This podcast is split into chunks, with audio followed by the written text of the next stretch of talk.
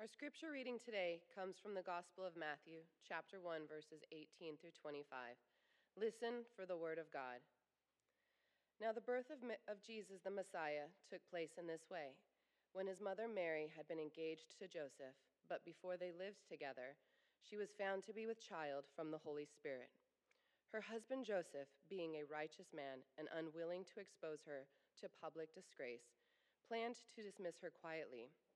But just when he had resolved to do this, an angel of the Lord appeared to him in a dream and said, Joseph, son of David, do not be afraid to take Mary as your wife, for the child conceived in her is from the Holy Spirit.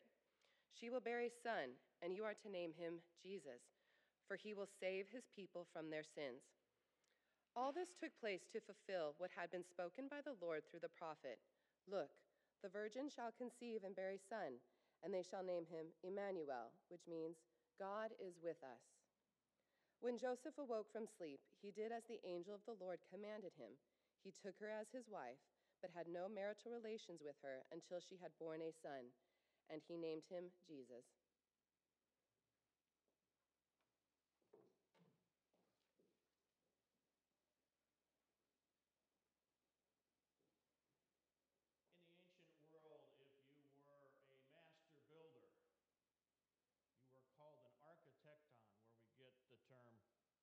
Architect.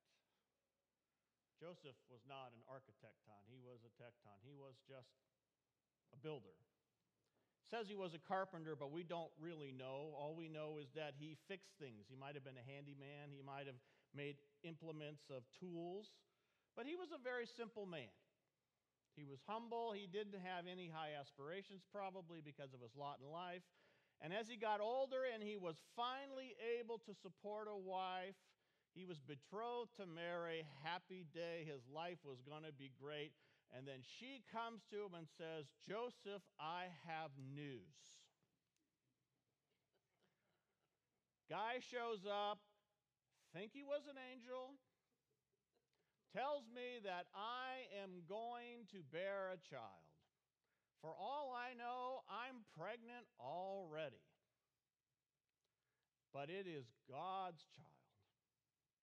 And you can imagine how thrilled Joseph must have been. How he must have said, Right. I believe that. Now, Joseph is betrothed to Mary.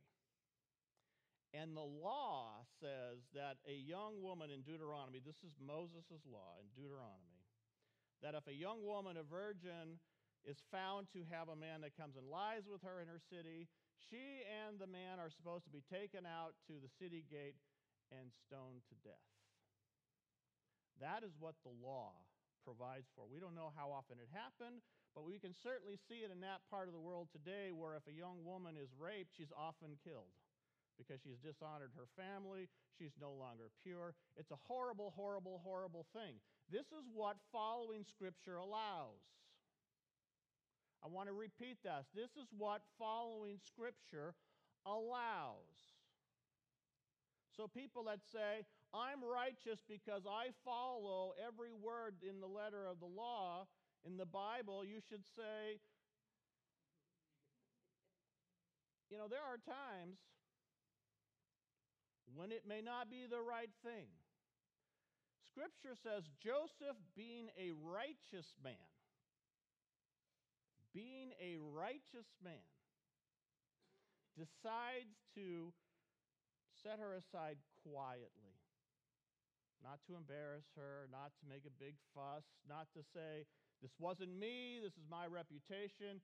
He decides to set her aside quietly. He doesn't believe her.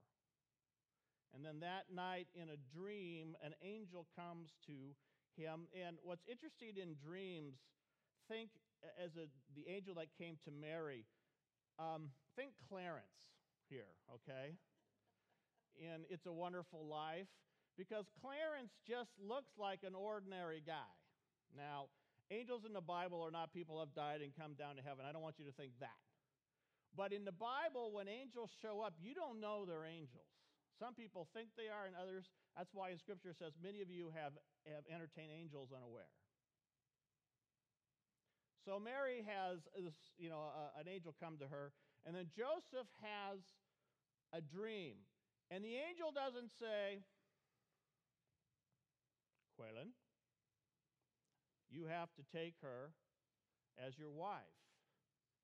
He says, Don't be afraid to take Mary as your wife. Don't be afraid. The doubts in Scripture often arise because we're afraid.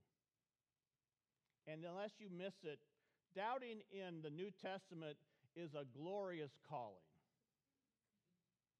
When Jesus is resurrected from the dead and the women show up and said, We have seen the Lord. Hallelujah. What do the male disciples say? Right. Sure, you did. And then later, Jesus appears to all of them, but Thomas isn't there. Thomas isn't there. And they say, Thomas, we've seen the Lord. Thomas, he really is. You wouldn't believe it. These women were right. Who'd have thought it? And Thomas says, Right. You know, unless I see the hands and put my finger in, his, in the holes of his hands and in my hand in his side, I ain't believing. Doubt is important in the New Testament. Without doubt, you don't get from where you are to where you need to be. I see people when they, this is terrible, they lose a spouse, and you can tell the last year they were in Sunday school because that's how far their faith has progressed. So the spouse dies, and it's like, well, God needed another angel. Right, because God couldn't do it without your wife. But that's as far as they've gotten. They didn't have the doubts to get beyond that yet. Joseph, don't be afraid to take Mary as your wife. She will bear a son, Jesus, Joshua, Jeshua, which means God saves. And here, salvation is important, what this means. This means, salvation here means to go off the track, to lose your way, to, to get off the path. It's the same term in archery as to miss the mark. So sometimes we get so hung up on what does it mean that Jesus saves? It says, Jesus helps us get back on the path. Jesus helps us get back on the way we're supposed to be walking. It helps us hit the target. And what is the target? It's compassion, it's love, it's peace. Joseph was a great role model for Jesus. This was a humble man of humble origins who, when he said, Don't be afraid to take Mary, he does. And I think Jesus learned a lot of what it meant to be righteous from Joseph to be compassionate. Blessed are the peacemakers. Blessed are the pure in heart. Blessed are those who hunger and thirst for righteousness. Blessed are those who are simple. And if you are, you will find your way back onto the path. We live in a world right now where people are screaming for us to do things in the name of righteousness that are not righteous. I don't know if you saw it, but at Liberty University, uh, Jerry Falwell Jr. told his, uh, had a big thing from uh, all of the people in his school and said, you know, you all need to get a carry, you know, permit. So that when those Muslims show up, you can take care of them. And I think, what scriptures from Jesus are you reading? Jesus shows up packing heat. That's the image that I have. No, it's not. Joseph was a man who was ideally suited for who he was. He has no lines in Scripture, folks. Mary has this great song, the Magnificat. My soul magnifies the Lord. Elizabeth has a great song. Joseph has no lines. If you're in the play, nobody wants to play Joseph. You might as well be a sheep because at least if you're a sheep, you go, bah. at least you get to do something. Joseph is just there being the vessel of the father that God needs him to be, and that Mary needs him to be, and that Jesus needs him to be. Without our doubts, our faith stays here. The opposite of faith is not doubt. Paul Tillich in Dynamics of Faith talks about how doubt is an in, integral part of faith. The opposite of faith is apathy, not given a rip. Joseph cared. He was a righteous man because he didn't want to embarrass his betrothed, even when he didn't believe her, and guess what? Who would? But he was a righteous man because he did the right thing. He was compassionate, and he taught Jesus to be a man of compassion.